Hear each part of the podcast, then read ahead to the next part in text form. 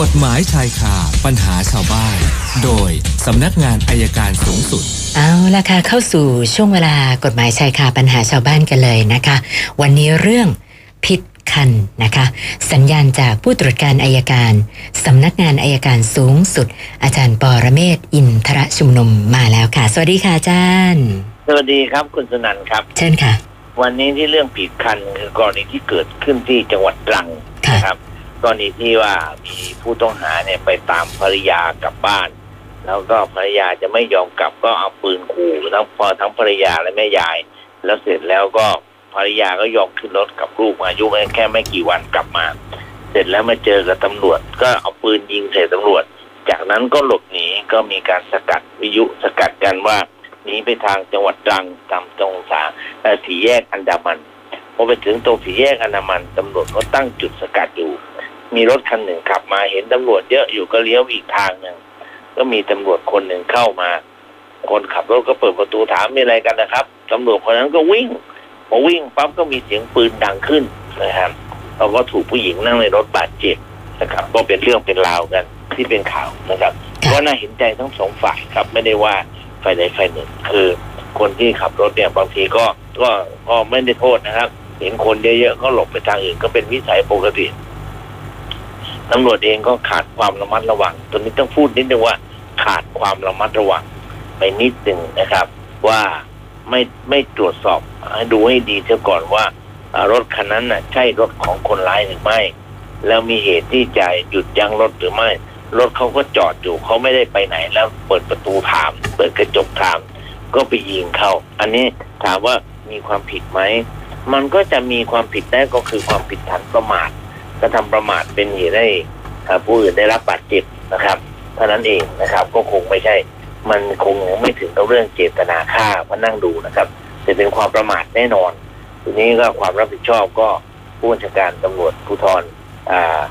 อ่อจังหวัดตรังก็ขอโทษแล้วก็จะดำเนินการได้อย่างเต็มที่ ก็ก็เข้าใจทั้งสองฝ่ายนะครับ ฝ่ายหนึ่งที่เขาตำรวจเข้าใจว่าเป็นคนร้าย และต้องการจับอย่างจริงจังเพราะ ตำรวจที่กับที่ที่กระบี่ก็ถูกที่พังงา ก็ถูกยิงมาได้รับบาดเจ็บทั้งสองคน แล้วพอมาถึงนี้เห็นว่ารถต้องสงสัยมีลักษณะใกล้เคียงกัน แต่ว่าข้อผิดพลาดก็คือการไม่ถาม ก็ฝากเป็นข้อคิดสำหรับเจ้าหน้าที่ตำรวจนะครับ ดีก็ตำรวจไม่ดีก็ตำรวจโดนมันขึ้นทั้งร่องอะผมคิดว่าอย่างนั้นก็ก็เห็นใจนะไม่ได้ตำหนิติเตียนแต่ก็เห็นใจ แต่ก็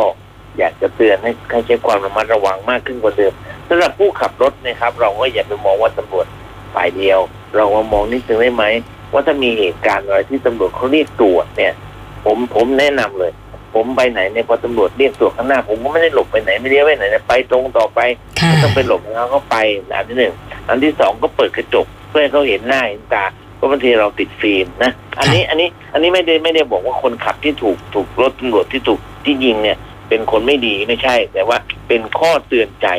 ว่าต่อไปนี่ใครขับรถเมื่อไปถึงด่าน ถึงอะไรก็เข้าคิวต่อแถวไปตามปกติ แล้วเวลาตำรวจเรียกตรวจ ผมแนะนำเลย ผมไปไหนตำรวจเรียกตรวจผมเปิดกระจกก่อนเลย เปิดกระจกให้เขาเห็นค่ะนะครับแล้วถามมีอะไรครับ แล้วอย่าเลี้ยวอือฮึเลี้ยวมันก็เข้าใจได้นะผมว่าเราทุกคนเข้าใจได้ ก็ขอให้เรื่องที่เกิดขึ้นจากข้อผิดพลาดจากความไม่รอบคอบ เป็นบทเรียนของทุกฝ่ายครับ วันนี้คุณสนันมีคำถามไหมครับ เริ่มที่คุณเอกพันธ์ค่ะอาจารย์บอกว่าครับคุณตาทำบัตรประชาชนหาย แต่ว่าคุณตาเนี่ย อายุ 78 ปีแล้วนะคะ ก็เลยไม่แน่ใจว่าอายุขนาดเนี้ย ต้องไปทำบัตรใหม่ไหมหรือยังไงดีคะอาจารย์ คือจริงๆแล้วบัตรประชาชนถ้ามันมีอยู่แล้วเนี่ยถ้าผมจำไม่ผิดหกสิบห้าเจ็ดสิบมันไม่ต้องทำแล้วค่ะนะครับ แต่ถ้าไม่มีบัตรเนี่ยต้องไปทำครับ แจ้งบัตรหายแล้วทำ บัตรประจำตัวไว้หน่อย ของผมนี่ก็เกินแล้วล่ะ แต่ว่ารูปมันไม่รูปมันมองหน้าแล้วไม่เหมือนตัวจริงอะค่ะก็คิดว่าวันเสาร์นี้จะไปทำที่บางแค แต่ปรากฏเมื่อเช้ามีข่าวว่าเจ้าหน้าที่เขตค่ะติดโควิดบางคนเลยขอเลื่อนก่อนไปไหมดีกว่าคะครับเลื่อนก่อนนะคะครับค่ะคุณศรีสมรค่ะอาจารย์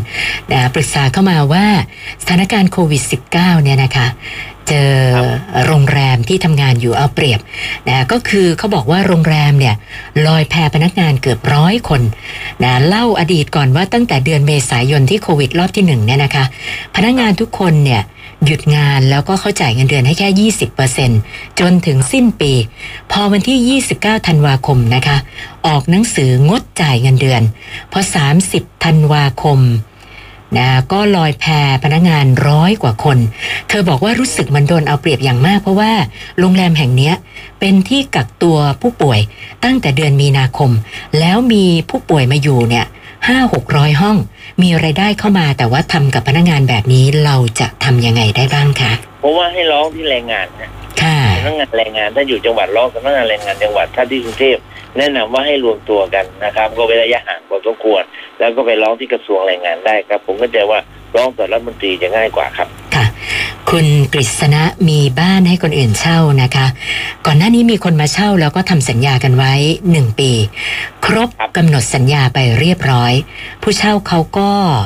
ไม่ต่อสัญญา แต่ไม่ยอมย้ายออกค่ะอาจารย์นะแต่ก็คุยบอกให้ย้ายออกเขาก็ยังยื้ออยู่นั่นแหละ ก็เลยสอบถามมาว่าเราจะทำยังไงดีคะเนี่ย ก็อันอันดับแรกก็มีหนังสือแจ้งให้ออกมาบอกเป็นเลิกเป็นทางการอย่างบอกด้วยวาจาค่ะแล้วถ้าถึงกำหนดเวลาไม่ออกเราก็ไปยื่นคำร้องต่อศาลเรียกให้เขาไปเจรจาที่ศาลก่อนนะครับซึ่งถ้าเขาไปเจรจากันได้ก็ ถ้าตกลงกันได้ว่าจะออกเมื่อไหร่นะจะต้องจ่ายค่าเสียหายอะไรเท่าไหร่ตกลงตกลงกันได้ ศาลก็พิพากษาให้ แล้วถ้ายังไม่ออกอีกศาลก็อาจจะออกหมายจับให้ครับ ค่ะ ท่านต่อไปเป็นเรื่องอุบัติเหตุนะคะ คุณชานรงค์นะขับแท็กซี่โดนจักรยานยนต์ชน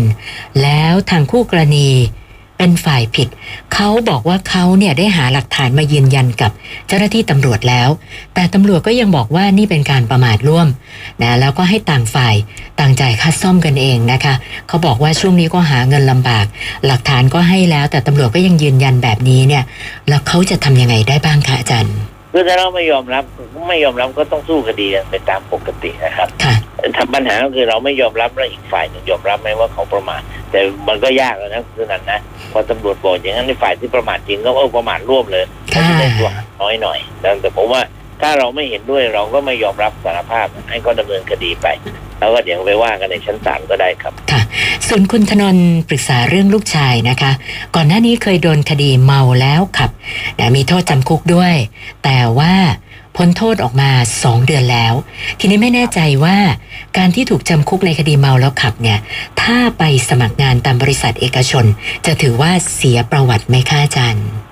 ไอ้ประวัติมันก็คงเป็นประวัติอยู่นะครับ แต่ว่าไปสมัครงานในข้อหานี้คงไม่น่าจะมีปัญหา เพราะว่าทำงานตามบริษัทเนี่ยข้อหาที่เขารังเกียจมากๆก็คือ ความผิดเกี่ยวกับทรัพย์ครับหรือความผิดเกี่ยวกับการทุจริตถ้าอันนั้นนะเขาอาจจะไม่รับ แต่ข้อหานี้มันไม่ไม่ไม่ใช่เรื่องผิดปกติอะไรก็รับไปตามปกติได้ครับค่ะ แล้วก็คุณสมใจท่านสุดท้ายนะคะ บอกว่า คุณพ่อถูกศาลสั่งให้เป็นบุคคลล้มละลาย ทีนี้อยากจะทราบว่าอย่างเบี้ยผู้สูงอายุที่คุณพ่อรับทุกเดือนเนี่ย เจ้าหนี้จะตามมายึดด้วยหรือเปล่าคะอาไม่จารย์ไม่ได้ครับ คือคือเงินพวกนี้เงินสงเคราะห์ต่างหากมันไม่ใช่รายได้หลัก มันเป็นสงเคราะห์เพื่อการอย่างชีพไม่อยู่ในการบังคับแล้วครับ ค่ะ ค่ะ วันนี้เข้ามาทั้งหมด 7คำถามนะคะ เมื่อวานนี้ 23 ก็รวมเป็น 30คำถามแล้วค่ะ วันละเจ็ดวันละหกทุกวันวันแรกสตาร์ทด้วยหกวันที่สองเจ็ดเจ็ดเจ็ดเออสามค่ะหกแล้วก็เจ็ดเจ็ดเจ็ดนะครับค่ะโอเคคุณสนันเป็นไงบ้างครับ สถานการณ์โควิดอ่ากำลังกำลังรอให้เจ้าหน้าที่เข้ามาตรวจที่โรงงานอยู่ค่ะคงไม่มีรออยู่ะไรออยู่ครับผมว่านะผมว่าผมว่าไม่มีอะไรผมว่าใจเย็นๆ อยากค่ะให้ทุกคนใจเย็นๆแล้วว่าเราไปตรวจแล้วเนี่ย คนที่ได้รับการตรวจจะเพิ่งไปไหนนะครับจนกว่าจะได้ผลการตรวจค่ะขอขอแค่เนี้ยมันจะไม่กระจายครับอ้าวขอให้คุณสนันโชคดีครับ ค่ะ ขอบคุณมากค่ะ อาจารย์ปอระเมศวร์อินทระชุมนุมค่ะ กฎหมายชายคาปัญหาชาวบ้าน โดยสำนักงาน